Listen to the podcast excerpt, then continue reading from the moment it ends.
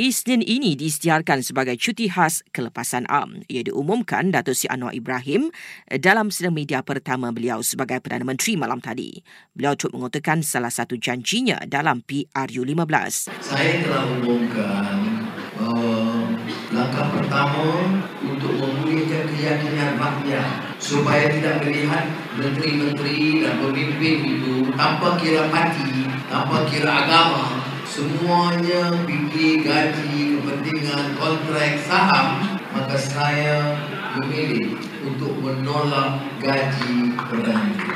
Setakat ini, kerajaan perpaduan dianggotai oleh PH, BN dan GPS.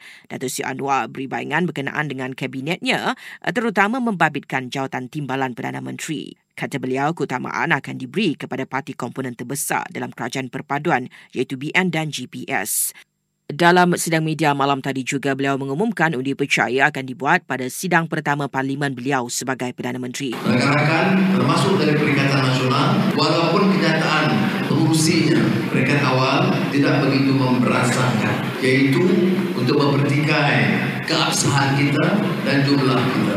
Beliau menyatakan harus ada kesediaan kerajaan perpaduan menguji kekuatan di parlimen. Saya ingin menjelaskan di sini bahawa kita telah tetapkan sidang parlimen pada 19 hari bulan. Usul pertama selain berangkat sumpah ialah usul dari kerajaan undi percaya bagi saya tidak timbul keresahan kita tentang keabsahan yang ada. Menurut Datuk Si Anwar lagi, kerajaan akan membentangkan bajet mini selepas pembukaan sidang Dewan Rakyat pada 19 Disember nanti.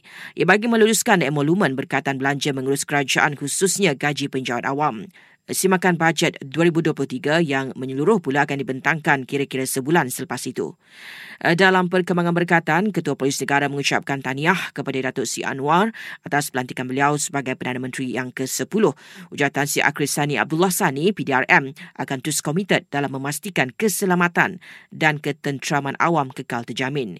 Beliau juga minta kerjasama semua pihak untuk menerima proses demokrasi tanpa mewujudkan suasana tidak harmoni dalam kalangan masyarakat.